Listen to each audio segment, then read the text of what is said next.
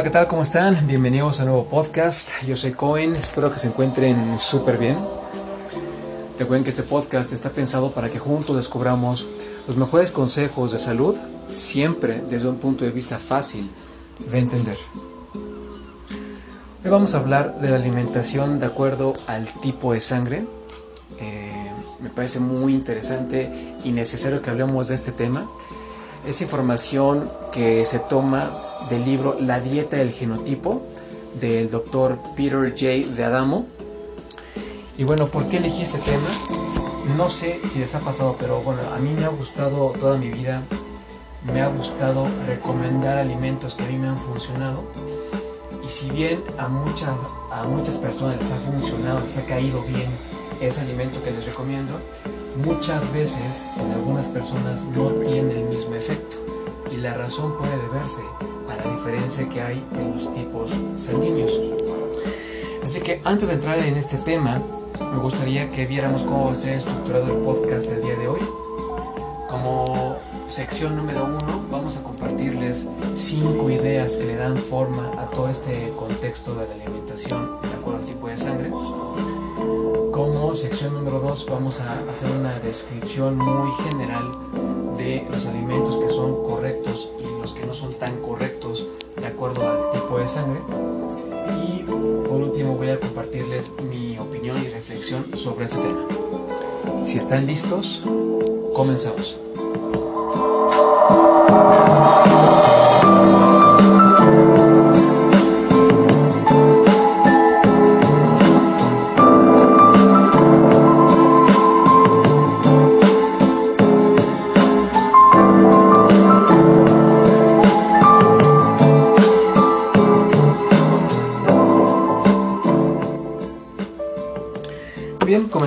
Estas cinco ideas. Idea número uno. La alimentación de acuerdo al tipo de sangre es la clave para todo el sistema inmune. Idea número dos.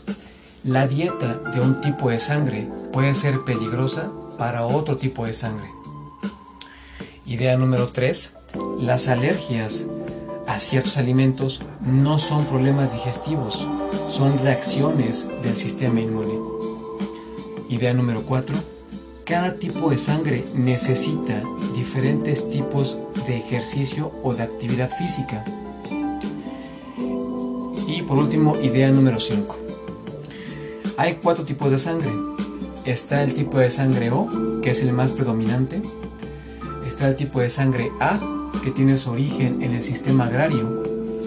Está el tipo de sangre B, que es el que más, el que mejor se adapta a los cambios climáticos, y está el tipo de sangre AB, que es del cual solamente menos del 5% de la población mundial lo tiene.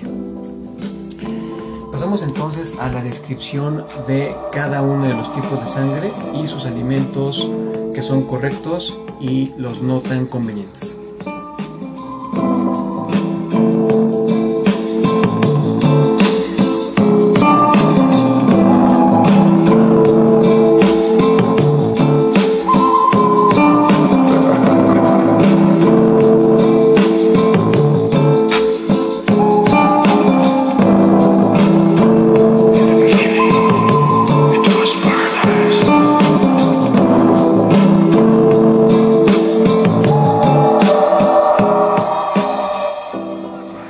Muy bien, vamos a hablar entonces primero del tipo de sangre O, que como ya mencionábamos es el más predominante en todo el mundo.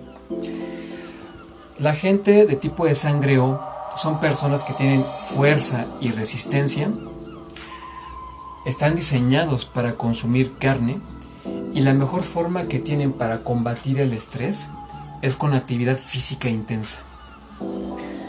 Los lácteos y cereales no son benéficos porque no los pueden metabolizar.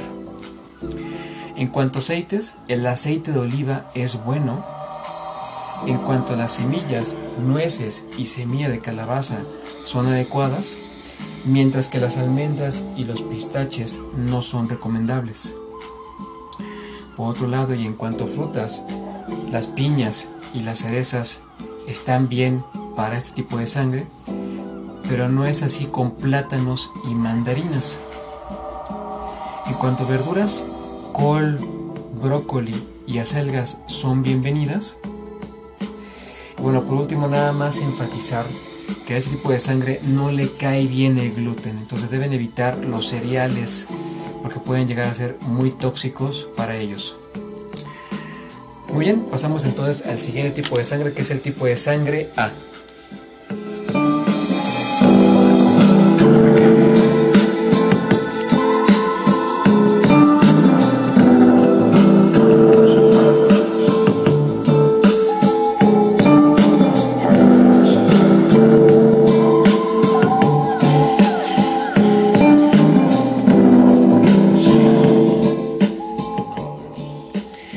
pasamos entonces a el tipo de sangre A.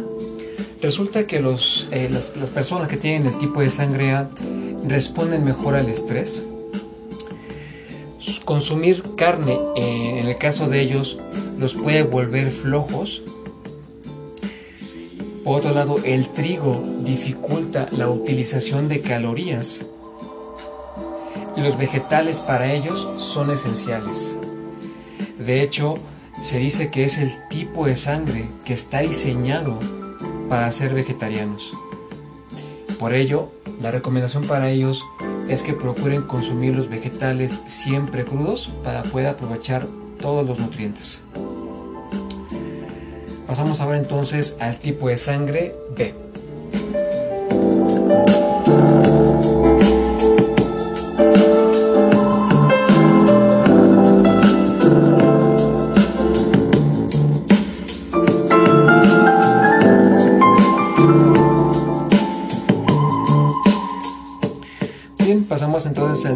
sangre B, resulta que tienen un sistema inmune poderoso, pueden consumir productos lácteos, y, pero son propensos a padecer condiciones como esclerosis múltiple, lupus y el síndrome de fatiga crónica.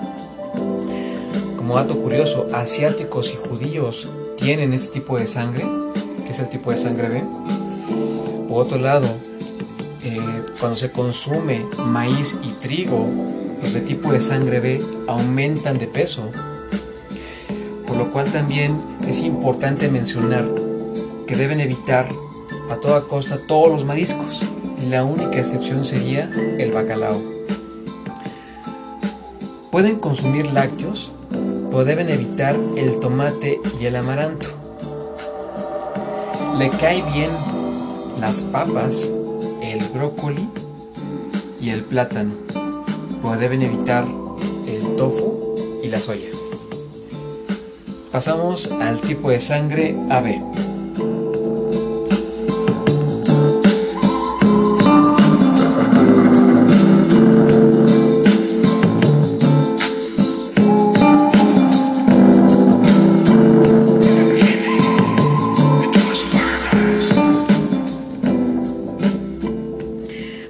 Pasamos entonces al tipo de sangre AB y resulta que los que tienen ese tipo de sangre tienen muy buen sistema inmune y tienen eh, muy buena respuesta al estrés. Son susceptibles al cáncer de mama y si comen carne pueden aumentar de peso.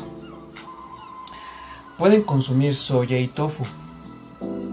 El gluten no está restringido para los de este tipo de sangre, sin embargo deben cuidar el consumo de gluten sin abusar. El pescado y los mariscos son en general una excelente fuente de proteínas. Y hablando de lácteos, los búlgaros y el kefir son buenos para los de tipo de sangre AB. Por otro lado, el cacahuate, que por cierto solamente puede ser bien recibido y bien asimilado por los de tipo de sangre AB, ni los de tipo de sangre O o A o B pueden asimilar el cacahuate, solamente los de tipo de sangre AB. Y por último también deben evitar los productos derivados del maíz. Y le cae muy bien los arándanos y las ciruelas. Pasamos por último a mi reflexión y opinión sobre este tema.